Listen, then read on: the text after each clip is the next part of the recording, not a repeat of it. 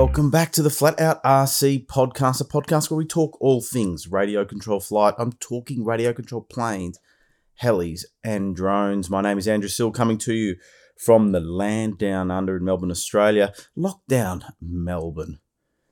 Not much fun at the moment. Well, joining us today, we're talking aerobatics again, but this time we're talking pattern aerobatics. Uh, Russell Edwards will be joining me later to uh, talk about his life in aero modelling and uh, his involvement with uh, pattern flying and and beyond as well. So a good chat with Russell coming up. Before we get to that, don't forget to subscribe to the Flat Out RC podcast whilst you're uh, on the platform so you don't miss out on anything. Every Wednesday, a new episode is dropping, and we've been pretty consistent. I can't remember, we're up to 68, 69, I can't remember. Um, so, episodes, that is. So, uh, subscribe, become part of the Flat Out RC family. Anyway, let's move on. Let's have a look at what's been on my mind.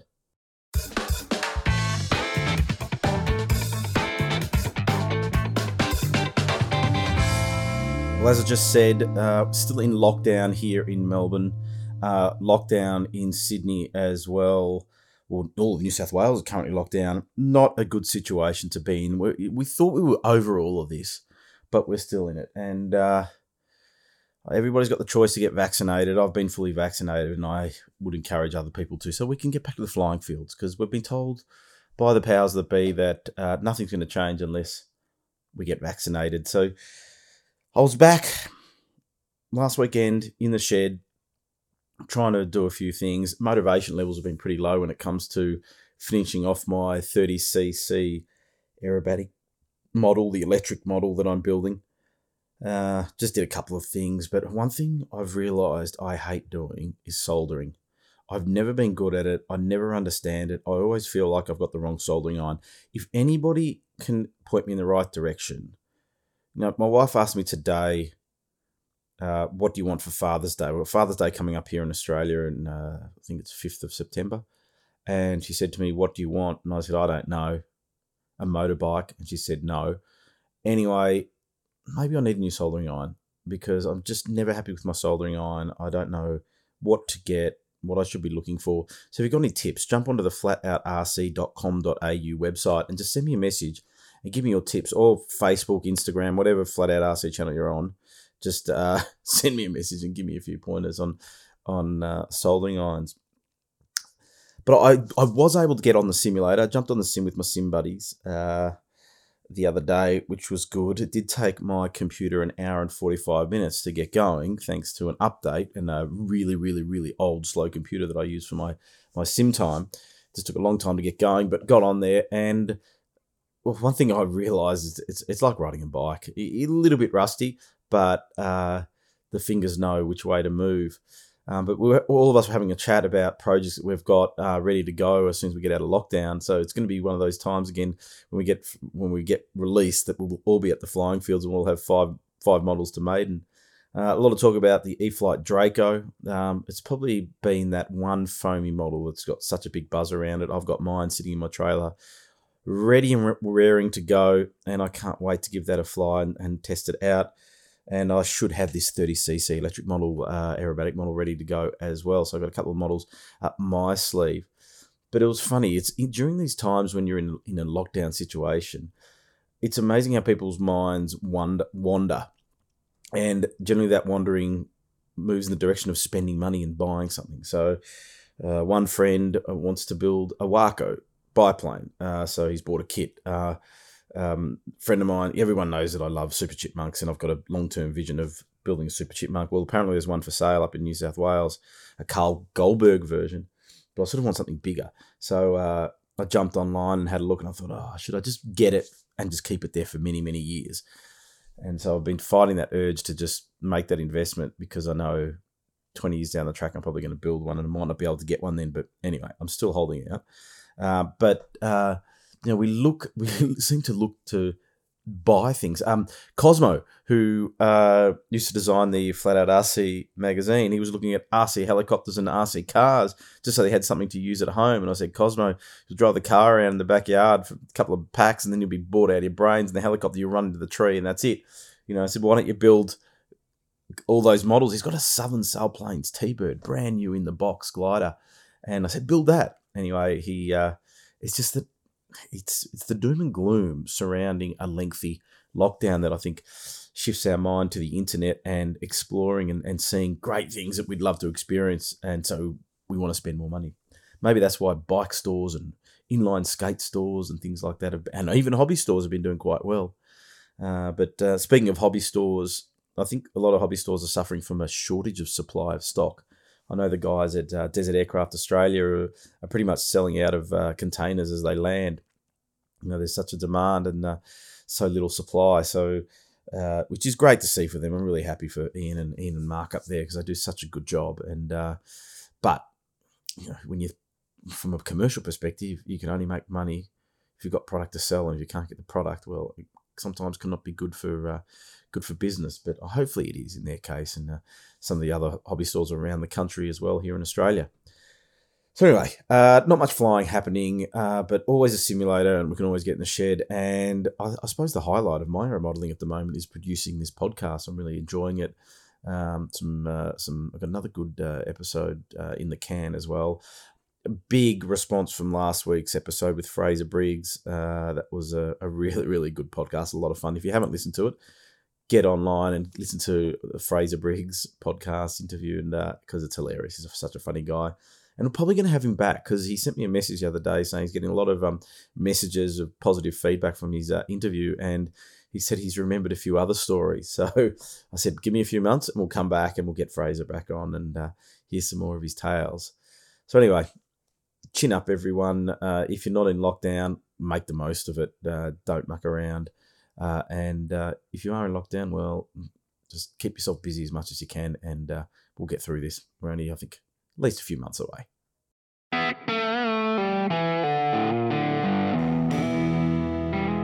Guest time, my favourite part of the podcast. Uh, and this week, uh, I try, I've mentioned this before, I try to have a mixture of uh, categories covered. And I've been looking for someone from the pattern scene to come, come and join me. And I was just scouring my Facebook and uh, came across um, Russell, which I've met him before. No, Russell, uh, Russell Edwards uh, comes from uh, Melbourne, Victoria. Um, oh, I didn't realise that he, he he's relatively new in the whole scheme of things of aero modelling. I, I, can't remember the exact time, but he was he's at least ten years into his uh, aero modelling scene, but um, really enjoys it and has been very very involved in that um, F3A scene, including uh, traveling overseas to world champs. Um, you know, competing through Europe. Like he, he, I remember a few years back, he went over for um, to the world champs or something. But before that, he went early and had a sort of an extended holiday through Europe and um, through some connections, he had a model there to fly, and he entered a whole bunch of different events throughout Europe. And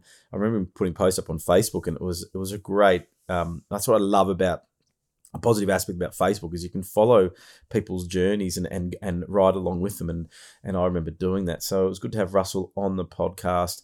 Uh, talk a lot of different things, but um, yeah, we're talking F3A this week and some more. So stay tuned for some little extra snippets towards the end there. So here's my chat with Russell Edwards. We're back talking aerobatics on the Flat Out RC podcast, and joining me this week is an F3, we'll call him a superstar, Russell Edwards. Thanks for joining me. Oh, thanks, Andrew. Thanks for that intro. Yeah, well, see, I've known you around that F3A scene for as long as I've been involved in the hobby, which is probably about 10 years now. But um, so we are going to delve a little bit deeper into the old uh, pattern flying, F3A flying. But before we do that, where did your journey in aero modeling begin? Well, I, I, got interested in first in aero modeling actually by watching an episode of MythBusters with a flying model helicopter, and that uh, that's what what first sparked my passion for it. And then I built a model and um, went to the local club, the GMAC Club in the Yarrambat, Melbourne, and joined up there and started flying and um, uh, as I tend to do with new hobbies, I get it like a kid with a new toy, and I, I got hooked on it and spent a lot of time flying there since. That's hilarious. I've never heard anybody tell me they got into the hobby from watching an episode of Mythbusters. What, what year are we talking? Uh, around about 2009. That's okay. when I first started. So you, you pretty much threw yourself into it wholeheartedly from that point onwards. Yeah, I sure did. it helps that I work for myself and you know, had a bit of time. So I would spend uh, a lot of time at the club most days if the weather was good. You said with Mythbusters you saw the radio control heli. Did you get into helis or straight into fixed wing? No, into fixed wing. But I took up helis about a year after I started and did that for some years. But I've, I've given them away. Uh, I gave them away probably about six years ago. It's interesting. What? Why did you give helicopters away? I'm just interested to know. I just really wanted to focus on F3A. Um, also, that you know, helicopters were popular for a while, but there seems to have been a, bit of a worldwide uh, decline in their in interest in them. Um, and that happened certainly at our club, and it happened with me. Yeah, it's one of those things. You know, I often talk about uh, motivating people to continue on the journey, and I think that period of time we're talking 2011, 10, 11, 12, even from about 2007 onwards, um, was really boom times for uh, for RC helis. And there was a great movement here in Melbourne of um, RC heli flying and the the the guys Arc RC and the work they did with around the heli scene was just phenomenal. And I got I got into some helis at that period of time as well. But uh, I haven't flown a heli for a while, and I put it down to um, it's just I find it stressful. I love them, but I just find them stressful and uh, can't don't have enough time to spread across more disciplines in the hobby. I think I've covered everything. Now, what was uh, what what was your first model? Like, how did you did you learn? Did you did you go down the trainer route or the simulator? What was your story? Yes, I started with a simulator, uh, Real Flight, uh, version 4.5, I think, and I built a model that was fairly similar to a boomerang. It was called a, a Royal Air 40T. Okay. And was it what a nitro powered motor or? Yes, a nitro model. So about the first two years, I, I uh, flew nitro models, um, and then moved fairly quickly into all electric. And I started just after 36 meg was started it was phasing out and 2.4 coming in. So I've always been 2.4. Yeah. What were you? What, what radio brand were you using? Uh, Spektrum. Yeah, I and say, I still use Spektrum. Yeah, so do I. I think back back in that era when the um, I had a I've got one of the first DX7 transmitters still it works fine. Um, I've got a well, I've got another Spektrum transmitter as well, but my original one was the DX7, and yeah, that 2.4 gig technology we take it for granted now, but it really revolutionised things. Now the and, and when you went to the hobby, uh, when when you went to the field, did you already sort of have some sort of dexterity as a result of playing around on the sim, or did you have an instructor guide you through the steps? I definitely had an instructor guiding me through, which was uh, which was essential. But I had used the sim quite a lot, and there's no doubt it helped me enormously. Yeah, they do. And then, okay, what was the next step after that? You you, you mucked around with that for trainer for a while, and, and how did you keep on progressing? Well, okay, so I had a number of uh, trainers and and uh, uh, sport models, um, and then it was probably about uh, about a year later that I really started to uh, get interested in the precision aerobatics and uh, F3A. But yeah, up to that point, it was just a number of sports models and um, including a foamy the, the Striker. That was a, a really um, model that I really liked flying early days. They're pretty fast, the Strikers. Hmm. Yeah, Speed Demon. And so then you started moving into into the pattern sort of scene. Um, who led you into that? Was was something that you just saw at an, at an event, or you know, how did you come across pattern flying? Okay, so there was a guy at the club who'd been into uh, F3A for uh, some years. Um, I don't know how long. Lionel Connell was his name, and I, I liked watching him fly and was impressed about the precision and the, the smoothness and the, the way it looked. And uh, that's what really got me started. So I looked up uh, what competitions were around and went along to the started going along to the uh, the events organised by the Victorian uh, chapter of F3A. What was the first plane that you sort of invested in when it came to pattern flying? Because you would have been would have been all electric by that stage. Um, just well, what was it? You're stretching my memory now, but I had um, a Focus Two that was an IC model. I had um, I just had a little about a 50 size one with a, a YS70 in it as well. And I can't think now what the name of it was, but that was a nice little model and that flew very well for a long time. And uh, so at that point, were you solely committed to F3A? Um, so at that, for the a lot of the early days, I still was doing a lot of helis, and outside of that, there was a little bit of sports model. But I, I pretty much switched over to F3A pretty quickly. It was F3A and helis for a, a while, and then just fully F3A. And I rarely fly anything except an F3A model. Though I have tried some IMAC as well, uh, and I do enjoy IMAC also, and find the two disciplines working very well together. Yeah, they do. In fact, having said that, I, I thought that uh, helicopters and F3A also worked very well together. There's no doubt that uh, they, uh, doing both, helped me with both of them. Yeah, that's interesting. I wonder whether it's because you know you, you're challenging your brain and, and your fingers to respond, and all those nerves have to work and muscles need to work together, and maybe that could help you with the, the pattern side of things. I, one of my friends, Paul Marlin, you probably know, who um, he flew, he got into helicopters around that period of time as well, and uh, he just flew them like a pattern plane. It was amazing how precise he was in the helicopter. And I was sitting there and said, "Oh, you just annoy me, Paul. You just fly so neatly, with no matter what you got in your hands." But uh, a lot yeah, of no, practice. Paul is a nice guy. Yeah, but no, what you said is correct. Yeah, everything you said is correct. I, I thought early days that, uh, of course, with the helicopter, you've got to be a bit more responsive with the throttle, and you've got to use the rudder or uh, the tail, of course, in a helicopter. And using those two um, controls a lot more helped me with F3A.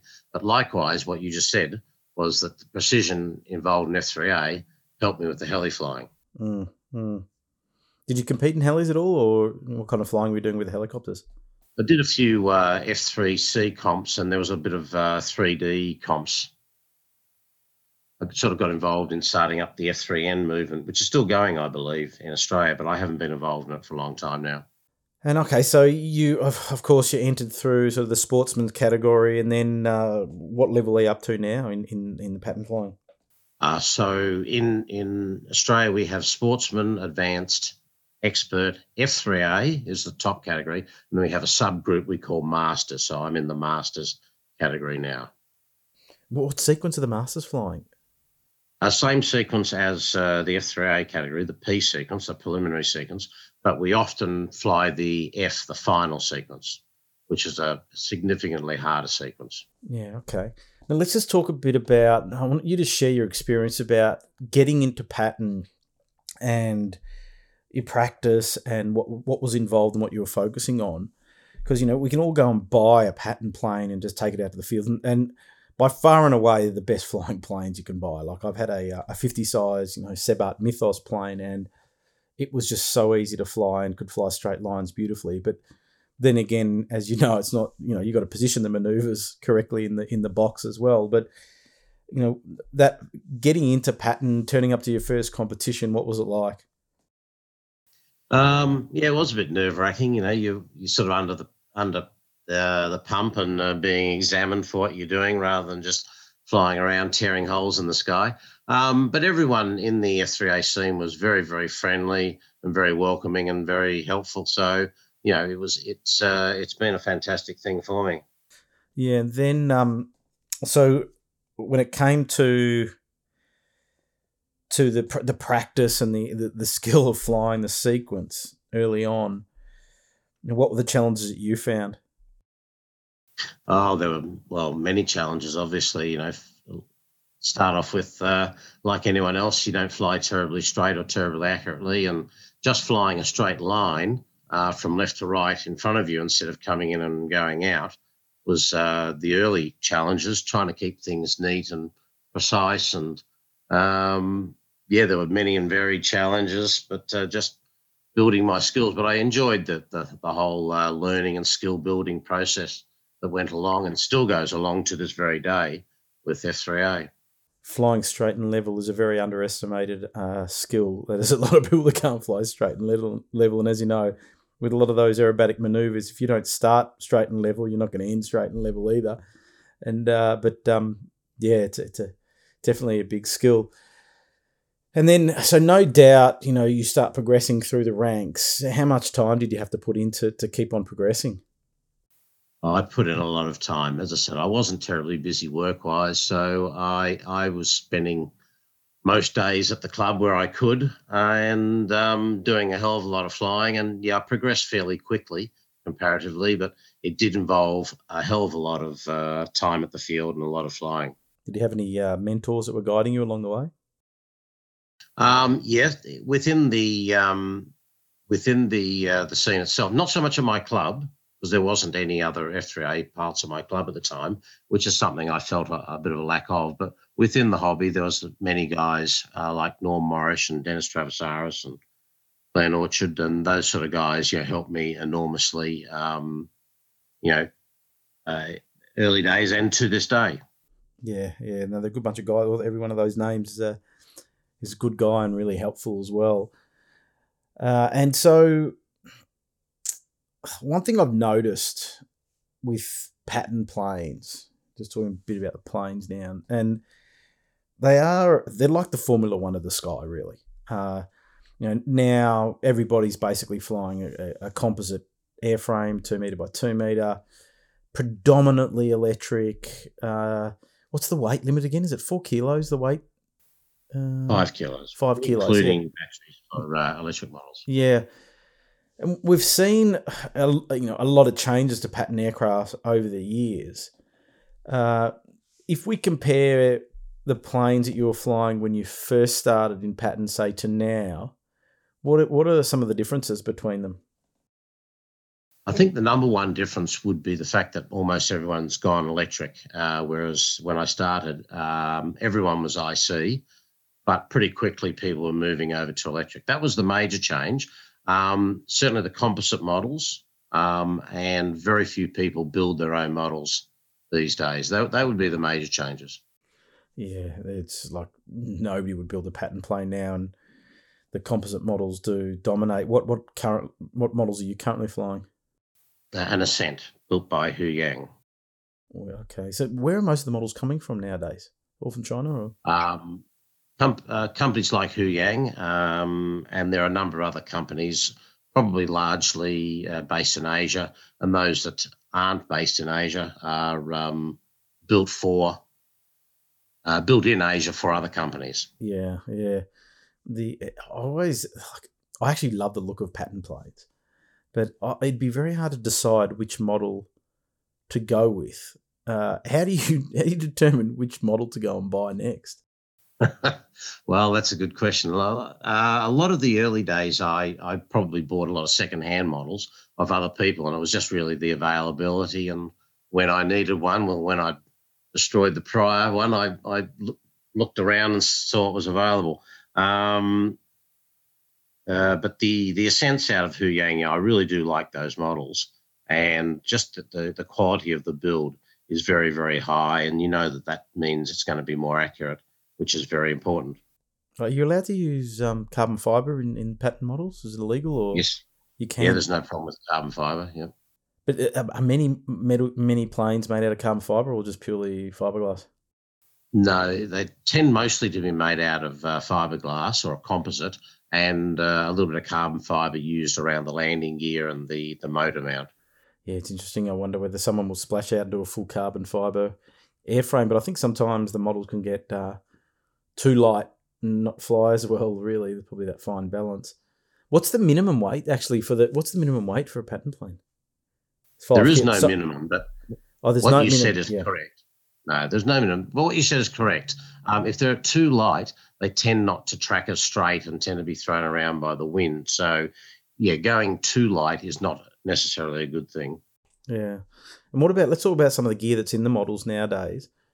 Uh, is there a dominant brand of motor or is it uh, sort of mixed? Because a lot of them are um, yeah, gearbox. The motors are changing. Yeah, the motors are changing quite a bit. You know, it used to be, of course, IC, and then with electrics, it was your your single uh, prop electric. But nowadays, the contra motors are becoming uh, a lot more popular, and there's a lot of different variations in contra motors and different uh, builds coming out. So that's that's evolving quite quickly, as are the ESCs too. Yeah, because I think well, the aim for, for pattern flying nowadays, compared to say back in the, the good old days in the eighties and whatever, where the pattern planes were so fast. Like I, one of the fastest planes I'd ever seen that fly was actually Eddie Edwards flying one of his old pattern planes from the 80s, and it was a rocket ship. And he said, Yeah, I'm, he was pulled vertical, and this thing just went, was just amazing the speed. And he said, Yeah, I'm at half throttle. But nowadays, it's very much about controlling your speed and having an even speed, even in descents.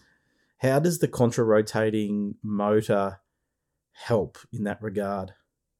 Um, it does help quite a lot. But what you said is correct. They used to be a lot faster, and sometimes they compensated for the lack of power uh, with speed.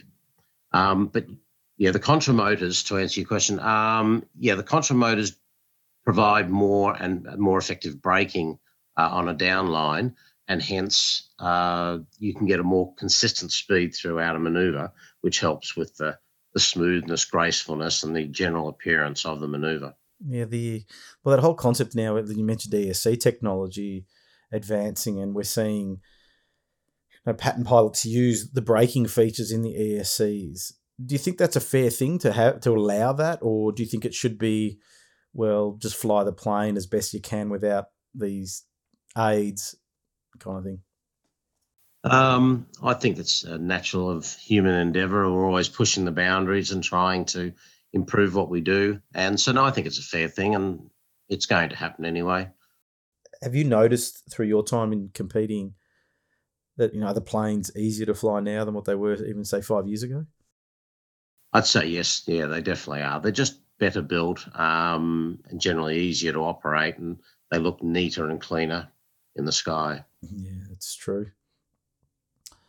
Okay, so when eh, when you're you know one of the other things that we know is critical in in the in the, with a pattern plane is the setup of that plane, and uh, you know when you get a brand new model, how much time are you spending in setting up that model? Yeah, that does take quite a bit of time. Um, exactly in, in hours, I couldn't couldn't say, but I'd be thinking around the twenty to thirty hours in setup. Um, and of course, a lot of the time you're just making sure that everything is straight, everything is even you know, you want your servos to be, you know, dead center, the control surfaces to be dead center. The geometry setup is quite critical. Are you still using uh, plastic geared servos in pattern planes or? No, metal geared servos and digital servos as a rule. Yeah, because I thought they used to try to use sort of nylon or something like that because it was had less slop than the metal gears. That's what I heard years ago. But what what how many what kind of torque figures do you need on on uh, on the servos for say ailerons and things like that?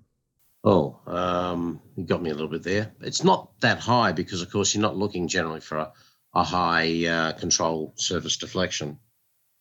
But exactly in uh, torque, I, I, couldn't tell you off the top of my head. Yeah, the the control throws wouldn't be that massive, uh, only for maybe snaps. But uh, when you're flying, so, are you you know, what are you doing with your rate switches when you're flying? You know, are you keeping it consistent? I try and minimize the workload. You really turn down the rates of all the control surfaces to really the minimum that you need to complete the maneuver.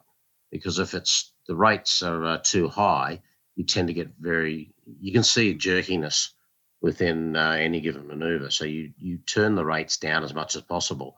I try to minimize the workload. So I use stick switching to, to go into a snap mode. And I only have one switch I turn on and off for uh, spin entry and spinning. And then I find, in actual fact, as I said, with the minimum movement, I don't really have enough control quite to land safely. So I have a, a landing mode that gives me a bit of extra control. Oh, really? Landing. It's great for flying, but just, yeah, can't land the thing. Yeah, that, that's, well, that, that's true. Yes, that'd be hardly any throw. Gee, that's. Uh, I always know when I had my pattern plane up in the air, I, I especially on the aileron, the roll rate, I'd try to get it sort of the ma- the maximum I could get away with to do a nice slow roll.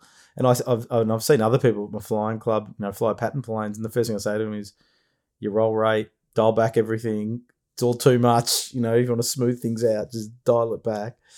Uh, and then they, they just fly beautifully. Now, you yeah, started to get involved. You were involved with a bit of the administration side, weren't you? With um, um well, yeah, I was on the APA committee for about two years. Why'd you do that? Just to get involved to help out? Good question. Yes, well, I, I was yeah trying to help out and put something back into the hobby. So well, we've had um, we've always had a, a, a good, especially here in Victoria, the pattern scene has always been pretty strong. uh, for a long time. You know, when when we look at that aerobatic competition side, IMAC's come back a bit now through some good work that Michael Andrusic's been doing, but uh, the pattern scene has just always seemed to have a good following, and especially at world championship level. Now, you've you've attended a few world championships, haven't you? I've attended three and competed at two of the world championships. Oh, okay. Uh, what was that? What what was the experience like in in in going over and, and, and flying internationally? Oh, it was just fantastic. Look, the, the skill level at a world championships is just amazing. Um, and it's it's inspiring. It's very humbling, um, but it's fantastic to see the, the world's best flying and the, the skill level that they put into it is just amazing. It's it's interesting. We've just come off the back of the the Olympic Games, and and uh, as I get older, I think I can appreciate the athletes and the effort that they make a lot more than I did so when I was younger. And and the thing that just blew my mind when I saw these wonderful athletes is even the ones that were you know weren't making a final. You know that they'd spent so much time. But the interesting thing for me is what's the difference between the person that finished eighth and the person that finished first? And saying the swimming pool is often not a lot of you know seconds, but what what did you experience? What was the difference between you know the top five competitors versus everybody else? What were they doing that others weren't doing? Yeah, that that's a good question. Yeah, I'd say the top ten really are all just amazing, amazing uh, pilots, and the top thirty, you know, are only only back a little bit. Um, there's a very large area in the middle there where there there's only a very small difference in the skill level, but it's certainly true that the top ten, the top five, are just a, a cut above the other people. There's no doubt about that. Do you think it's you know they're they're they're professionals at it that they're they're really really dedicated to it, or is it just something that you think they've got a natural ability? Oh, it's a combination of things. Certainly dedication, uh, natural ability, but I think a lot of them just started at a lot younger age.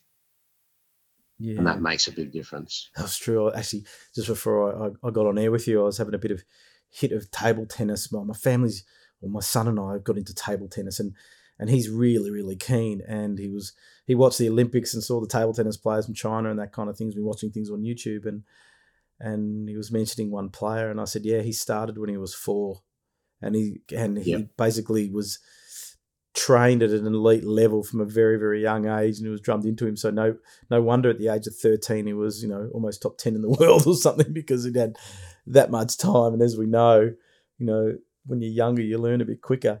But um yeah it just seems that some of these these people just work at a different level above everybody else. And you know when leading up to those you know visits overseas to the world champs, how much training did you were, were you putting in? Like how many times a week were you getting out to the field?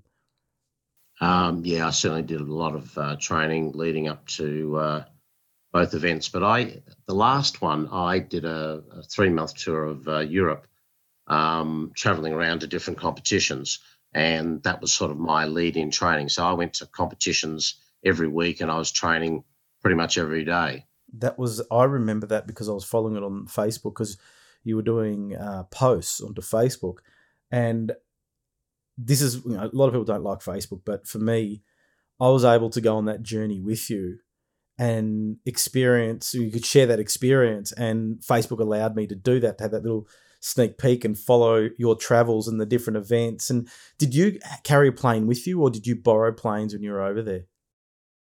Well, in, all, I've actually done three trips of that nature. And the first two times I took uh, a model over with me, but uh, I met a lot of fantastic people over there and some great friends, and uh, some friends in the Netherlands, the uh, Van der um, built actually my ascent, my ascent contra that I used um, during that trip and the World Championship. So I, I had I travelled over without a model and collected that model from them which was uh, I'm very grateful for their uh, their efforts. Yeah, that I tell you what, every time I've had somebody on the podcast that's travelled overseas, you know, Dennis Travesaros and the scale guys, I just don't know how they do it, but uh, you know, a, at least the, the pattern planes don't weigh a lot, but they're still a pretty big airframe to bring back. No doubt you had uh, big boxes and everything. Uh, where's the next? Where's the where's the next pattern world champs?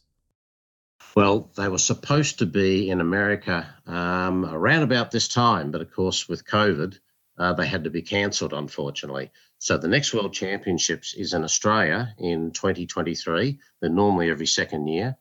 Um, it's well October, October-ish or September, I forget which month. But it's in 2023. So Australia is lucky enough to uh, host, be hosting the next World Championships, and there will have been a four-year break instead of the usual two. So uh, we expect it to. We're hoping for it to be a big event. That's um, is that up a Casino or? Casino, that's correct. Yeah, northern New South Wales. Who's organising all that? That'd be a big effort. Well, the APA, the Australian uh, Precision Aerobatics Committee, will be organising that. Yeah, really. James McCallum who uh, who uh, drove it to make it happen, which was a fantastic effort by him. Yeah, it is. Do you think he'll make it there? Do I think we'll make it? Well, if we're not uh, still under lockdown with COVID, yes, I think it'll it'll be a great venue, and I think it will happen. I think it'll be very popular. Yeah, I was I, when they when it was announced, I thought, oh, I've just got to go there. You know, there'd be some great pilots just to watch, you know, and experience some of the some of the world's best. So yeah, fingers crossed that it does um it does actually happen. Which is you know, it's just the, the times that we live in are just so uncertain uh, that it's yeah, it's, just difficult to know what's going to be going on. Uh, now, you've you've obviously you know you mentioned that you, you did some traveling overseas and and you, you visited a lot of flying fields. What have been you know what has been your favourite flying field to go to? Oh, there's so many. Um, there's so many really great flying fields in Europe, and um, so many fantastic people that I've met over there. Everyone was just incredibly hospitable, and um, I had a fantastic time. I, I actually think everywhere, but some favourites. Um, really hard to say. The Liechtenstein field uh, is often referred to as the mecca of F3A, and that was uh, definitely a favourite. Um, but there were many of them. The Civry in Belgium. What's what makes that field special? Oh, it's uh, very geared towards F3A. Um, that's Wolfgang Matt's uh, home field. And I would just say largely the people and just that the field's very well set up. A lot of the fields in Europe have very, very good facilities. You can see that the, the clubs have been there for some time and the, the club members have put in a huge amount of effort and uh, time and expense, obviously, to uh, set up their clubs. Yeah, but I remember as a child reading magazines and seeing you know um, model flying fields in the US and and thinking oh wouldn't that be amazing? And you know we've got some good clubs here but uh, sometimes they're not the same level because you know it, it is very expensive. You know when I traveled to China you know you'd see asphalt runways and they I'd say to them how much did it cost to put the asphalt runway down? They say oh it didn't cost much. It's very cheap here in China to put asphalt down. It was forty thousand dollars and I'm thinking forty thousand dollars. And my dad was in road construction, so I sort of roughly know costs. And I'm thinking the average flying field here would probably be four hundred thousand dollars to asphalt, like they did there. You know, 130 meters, you know, 40 meters wide, kind of asphalt runways. But uh, yeah, they had the government helping them out a bit for with, with that and that kind yeah. of thing. But um, but yeah, it's it's one of those things that, it, like you mentioned, it's it's about the effort and the expense that. Uh, you want to put into that kind of thing. And uh, I think it's getting harder and harder to to rally the troops to try to put in a bit of a working bee even uh, at most clubs nowadays. But I don't know, times are changing. Uh, yep. now, because you've been in that F3A scene for quite a while now, what tips would you give anyone looking at getting into F3A? Um, well, certainly give it a go. You know, it, it's it's uh, very rewarding it's certainly uh, great for skill building. There's a lot of great people in it, so you'll get a lot of uh, advice and help. Um, but just give it a go. You don't need to start off spending a lot of money and have an F3A model. You can go along with your sports model, uh, get involved in the sportsman class, and um, enjoy a few competitions, and then see where you want to take it from there the you know would you go straight to purchasing a, a, full two meter by two meter pattern plane or do you think that going with something a bit a bit more cost effective early on to see whether you like it would be a smarter smarter choice? I generally recommend just start off going along with uh, whatever model you've got. a sportsman model, which you can, you know, sports model, which you can then be in the sportsman's category. Um, you don't necessarily want to go for a two meter model. There's some good, you know, 1.2 meter sort of models out there as well. So no, I wouldn't uh, go straight to a two meter model. Yeah, yeah, because it's a they, they seem to be getting more and more expensive. Some of these pattern planes. I know the exchange rate down here in Australia is not working to our favour, but uh, yeah, things are getting more expensive uh, across the board in the hobby. I think down here. Yeah, well, it is. And then the next step is after you get involved and um, you know decide you want to do it, is look around for a good second-hand model. You can pick up some good deals generally there. Yeah. And what about um, what about things like running gear? You know, with servos that you choose and that kind of thing. Um, are there any particular brands that you you go to when when it comes to kitting out your your planes? Yeah, this is uh, an area again where there's a lot of different uh, opinions on it. I do like the Futaba servos, um, but if you're going to buy a second-hand model, well, you'd you'd use whatever is in it. Yeah, just go and fly it. I think you know, especially early yeah. on, when you first get into it, it's just about stick time. more hours in the air, the better off you're going to be. And uh, you know, do you think you know? I had Eddie Edwards on very early on in the podcast, um, and uh, and he said that he was practicing by himself a lot, and he became very good at practicing his mistakes and his errors. And the only time that he realized he was making mistakes or wasn't flying as well was when he went to competitions. Do you think that it's important to have other pattern pilots around you when you're practicing to sort of critique what, what's happening?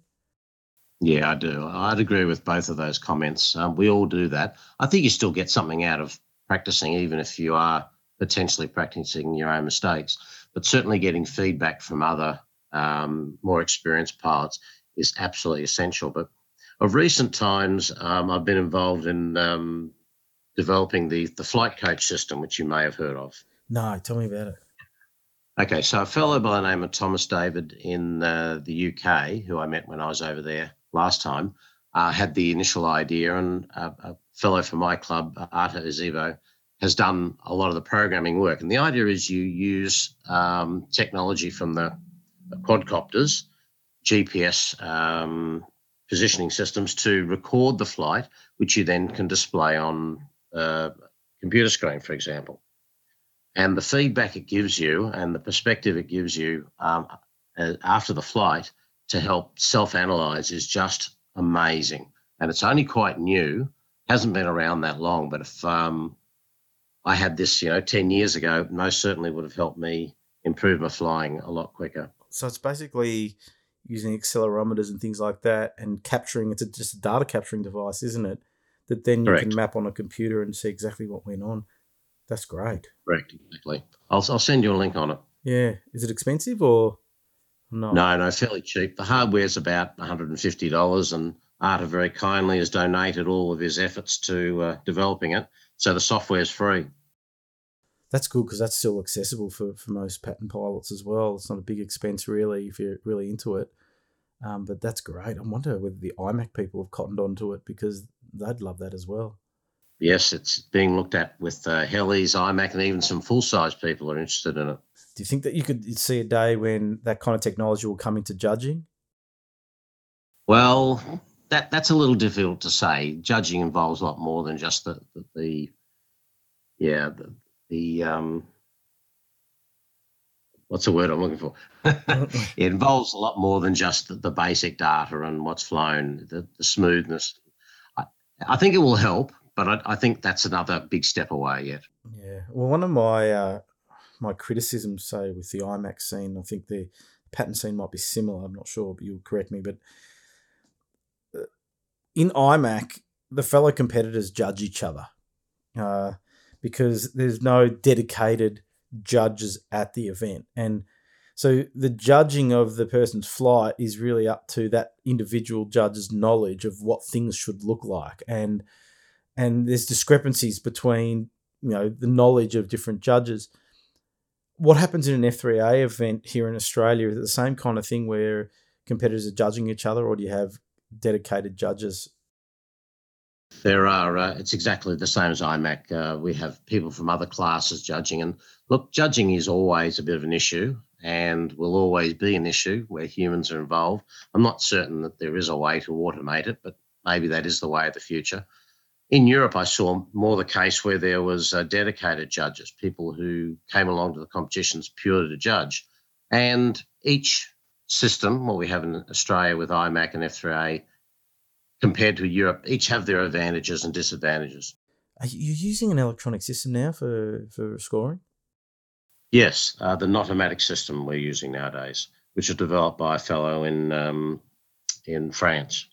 Yeah, that's right. That, would probably help a lot collating at least scores. It's been very, very good. It's a great system, and um, yes, collating scores is a big advantage. But the second big advantage is that uh, as a judge, you don't have to look away from the the model flying to write a score down.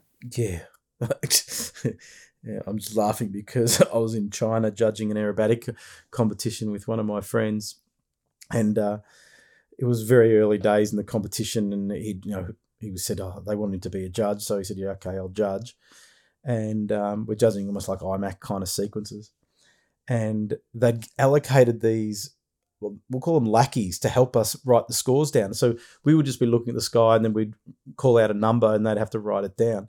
But what my friend was doing was he'd turn around to the person and say, "Okay, that's a five. and he'd look down at the person's notepad, and I'd turn around to him and said, keep you looking at the play. He just missed the last maneuver. He said, Well, what did you score them? And he wrote that down. I said, Just keep on looking up in the air. Stop looking at the person's notepad every time you give him a number. So, yeah, that's why I made him head of the uh, Flat Out RC Peanut Gallery. well, there you go. That's exactly what you said was one of the problems with manual writing and, and with using a scribe or a, a penciler, as we call them. Yeah. Um, they have their own disadvantages too. The, the Notaumatic system makes that much much better. And um, yeah, you don't have to look away at all. Yeah. Do, do you ever record, video record your flights and to review your flights or not? It's pretty hard. I know no. pattern planes fly a long way away, but. Uh... Video, any video recording is really not worth worthwhile. Um, either the model looks far too small mm. to to really see what's going on, or if you zoom in on it, you can't really see what's being yeah, flown. You can't see the maneuver. Now, I want you to dispel a, a myth for me. Okay. There's this myth that F3A pilots think that they sort of uh, rule the uh, rule the air, and that when they're at the flying field, they hog the airspace. Right. I hear this all the time, and I've got my own opinion on it, but I'll, I'll share my opinion after you, you share yours. Do you think that's the case? Um, certainly, I don't think uh, that they want to hog all the space, but certainly it is is nicer and better and safer not to have uh, someone else crossing paths with you. And um, it's a bit hard to focus on your schedule if you're worried that someone else is going to have a mid-air collision with you. But um, I, I've always tried to avoid doing that because I know that it will lead to resentment.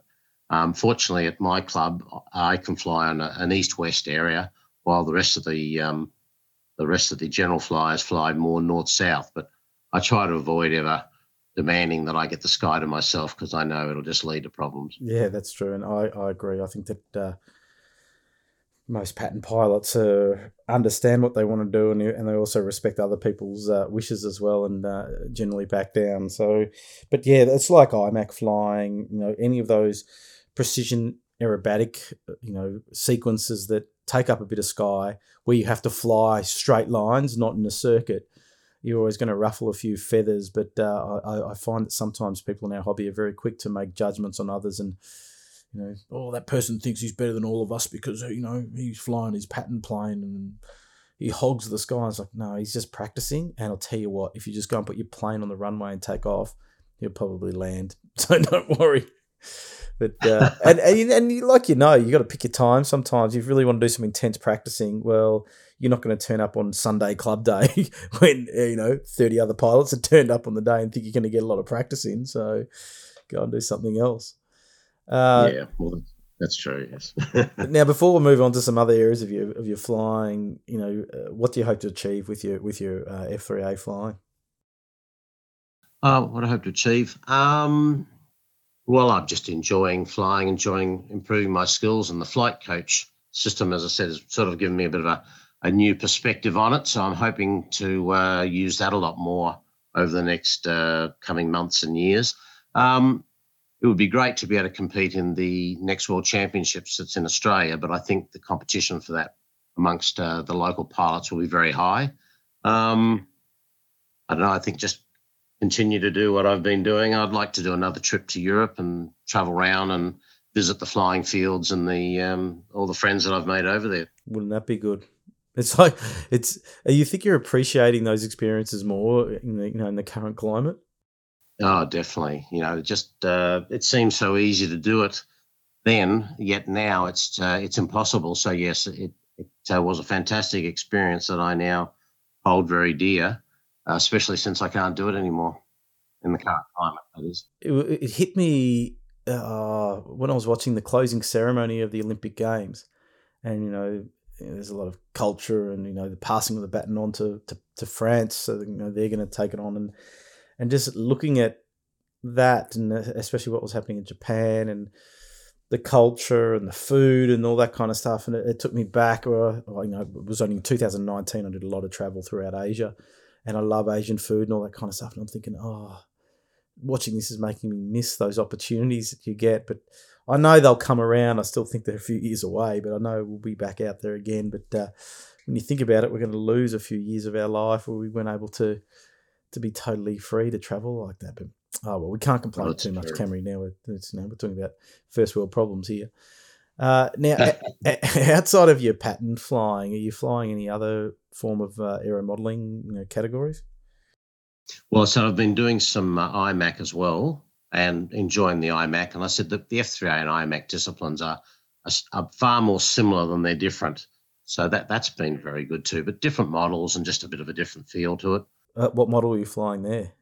Oh, I have a, uh, a, a Sukhoi 29, 2.6 meter with a DLE 120 motor in it. So back to IC. I swore I'd never go back to IC motors, but here we are. Yeah, you, you got to when you get to those, you know, in IMAC, you know. Uh, a friend of mine wanted to compete in IMAC with an electric model, but they said, "Oh, we do back to back sequences, and you just won't have the flight time, you know, and we won't let you change, you know, land and change packs. It disrupts everything." So he didn't end up competing, but uh, but yeah, it's um, I, have literally got you know gases and, and electric planes. I haven't got anything in between. But um, so outside of outside of the aerobatic planes, you doing any scale or gliders or anything like that? No, I don't really do any other flying. Um, you know, there's a bit of bit uh, here and there. And I like to uh, fly these models called assassins, where we try to oh, yeah. do a bit of aerial combat. But beyond that, no, I don't really do any other aero modeling nowadays. Well, that's surprising because you fly full size gliders as well.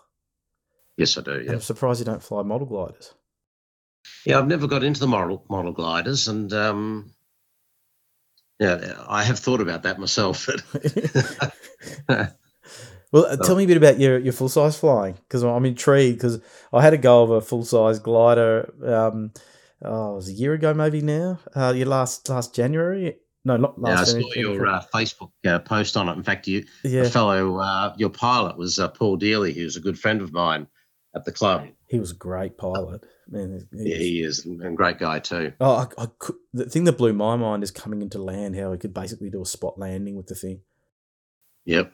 Well, there's no go rounds in a glider. You've got to get it right every time. Yeah. So, you, so you fly where at Benalla? At Benalla, that's right. So years ago, I did um, actually my first venture into um, aviation. I was skydiving, which I did for about three or four years. Oh, really? And then I did a PPL, private pilot license with Howard Aircraft, learning in Cessnas and Pipers. And then it was about four years ago I got into gliding, and I've been really, really enjoying the gliding. Yeah, they are. Uh, they do intrigue me. I, you know, I always said that I love this idea of that single seat experience, like a single seat race car and a glider. And uh, the thing that the overwhelming feeling that I had when I went in the glider, besides starting to feel motion sickness at the end, was uh, how safe I felt in the glider, which totally blows my mind. How comfortable I was sitting in that glider and feeling totally safe. Where you think no motor? What's going to happen? And the glide, the way they can glide and catch thermals, just uh, and the view, of course. did you did you learn at Benalla? Did you go through? yes, I did. I did a, a, week, what they call a flying start course, which is a, a week long course. Uh, hopefully to go solo, which I did go solo within that course. Yeah. And then just stayed on and kept flying more two seaters, and then um, fairly quickly after about a month, I suppose, moved into single seaters. And have you got your own glider, or do you just hire one? You there? I have just a, a, few months ago purchased a half share with a, another fellow at uh, Benalla um, of a glider, which is called an ASW 28. Oh, beautiful. And uh, so that, that, that single seat glider, is the performance markedly different to the, the, the, the twin seater? Uh, yes, yeah, they're a lot more responsive. That's that's the main difference. But beyond that, yeah, their um, glide ratio and their ability to thermal is about the same, but they certainly are more responsive. Yeah, what's your longest flight been? How many k's you travelled? Well, my longest flight's um, 500 kilometres so far. Gee, that's a big one. Where'd you get to? I did uh, three three 500 kilometre flights uh, last season. I went uh, to a place called The Rock, which is near Wagga. Yeah and then out to Deniliquin, thereabouts, and then back to Benalla. That's crazy. That's a that's a big trip, really. And and yeah. Did you was it a problem trying trying to find lift at all, or was it really good days? I'd have to say, in every single flight, you hit a, a one or two times when you struggle to find lift, and you're hoping you're hoping you will find something, and hoping and and obviously build uh, combining that with uh, skill and hopefully some skill and experience to find some lift. But there's always a moment where you, you're worried you're not going to find something and you're going to have to outland. And last season I had, um, I think, eight outlandings, seven outlandings. Oh, really? Now tell me about that experience of outlandings because that that fascinates me because you basically got to pick a paddock somewhere and you're hoping that that paddock is smooth enough for you to get down in one piece. How have your outlandings been? Well, every one of them's been successful, fortunately, not good and uh, no damage to any gliders so far. But I have to tell you, the very first one I did was one of the scariest things I've ever done. Um, but then after you do the first one, you just have it, it's you've done it already, and the second one's just more like, oh well, here we go again, instead of being something rather terrifying. Do you ever get out to uh, towards Mount Buffalo? I've seen a few gliders get out there. Yes, I have flown to Mount Mount Buffalo and uh, flown around the uh, the car park and the Horn up there. Oh, really? Yeah, yeah. I've seen when I when I did uh, a little flight there. I, I, was watching a lot of the YouTube videos, and I just I just love the idea and the challenge of flying a glider like that. And uh, yeah, it's just the thing that blew my mind as well is coming into land how effective the spoilers are. Oh, it just yes, it was just very effective, amazing. Like the thing just stopped, you know but um, yeah, I've got fond memories. The only thing is the motion sickness I started to feel. But uh, my friend Ido Segev, I rang him up after it and he said, Get back up there. Go and do it again. Keep on going. You'll grow out of it. Just keep on going. I went, Okay, Ido, I'll just give me a bit of time to recover from this episode. It was a hot day yeah. too, but uh, yeah, uh, that's awesome.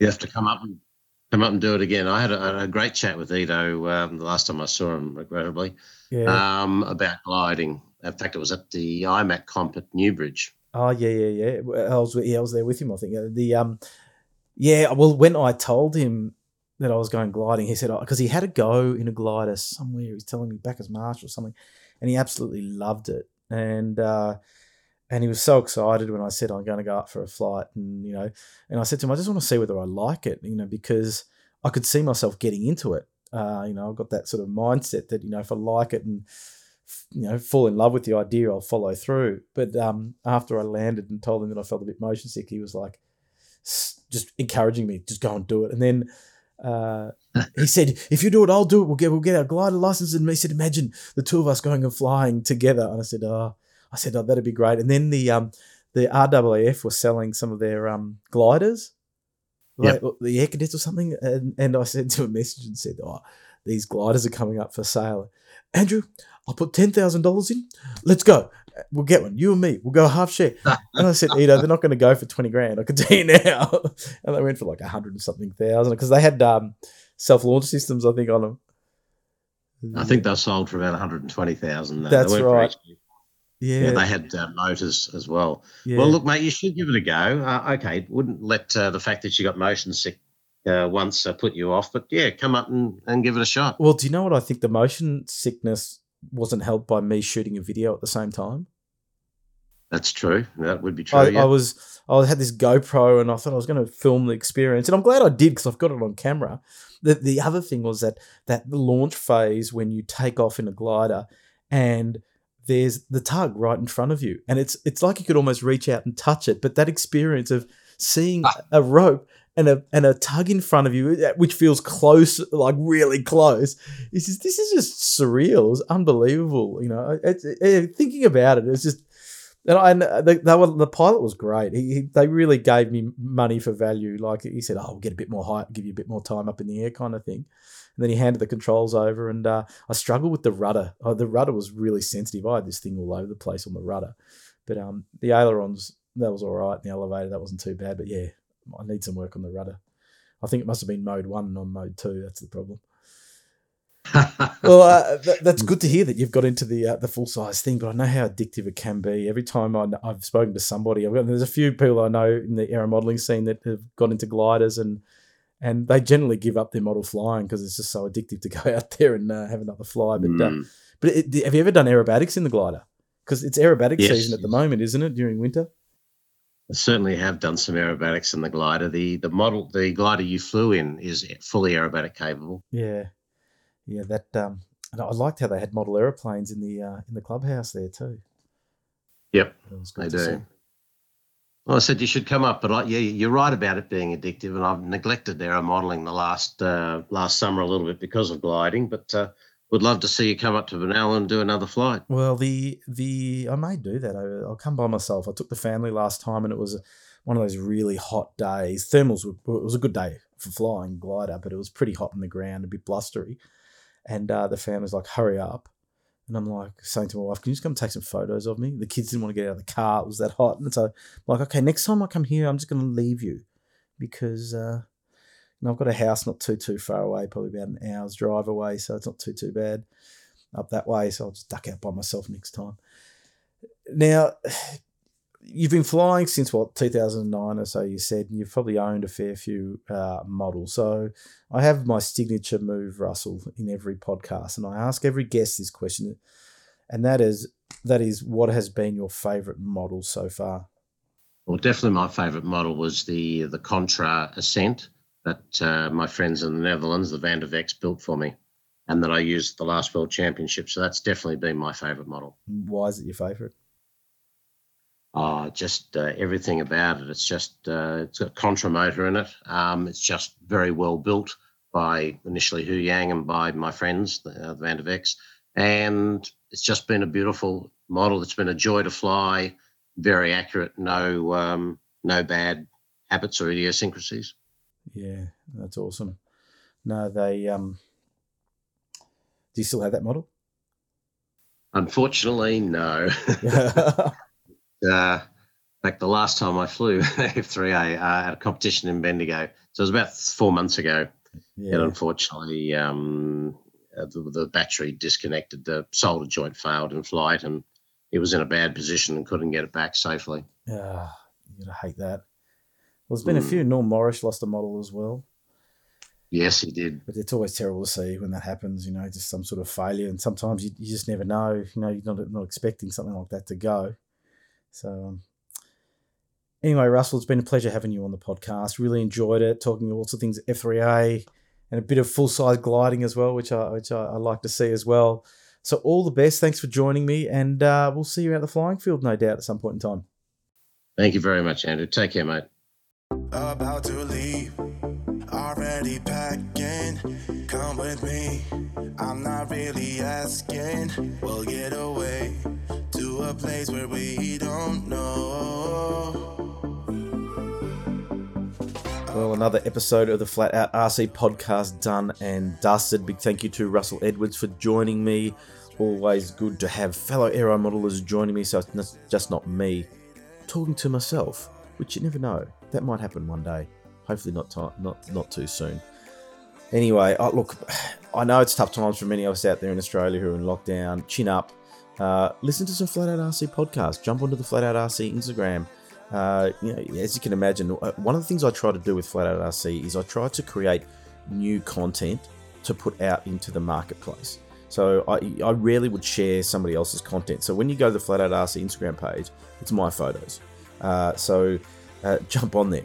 It's been terrible because most of those photos were taken at events, which, as you know, in the past year and a half, two years, uh, we haven't had, well, at least a year and a half now, we haven't had many events to go to. So I'm running a bit dry. So if you recognize some of the planes, well, yeah, it's just different angles the same thing, just a bit of a tip, but it's getting harder and harder. But anyway, jump on there. There's plenty of photos to have a look at of different models that might inspire you. Facebook page as well. The YouTube channel, just go back and listen to. I'll tell you what, you've got to go back and have a look at the 2017 China Top Show video series, where Martin Brandmuller features uh, Ido Segev and myself, and of course our great host Frank Liu. Um, I, did, I think I put about four or five videos up from that little trip, like vlogs of um, the different days. So go and have a look if you've got nothing to do. And of course, if you want the movie length film, Life on Higher Rates, uh, from the China Top Show in 2018, starring Ido Segev, Martin Brandmuller, and of course, Jase the Ace Dussia. So, plenty to keep you occupied in the hobby. We can't complain, we aero modelers. Plenty to do, even if we can't get out to the field. But hopefully, we will shortly. Thanks for joining me once again. I'll be back next week. We have the president of a major association joining us next week. So stay tuned. It's going to be a big one. Thanks for joining me.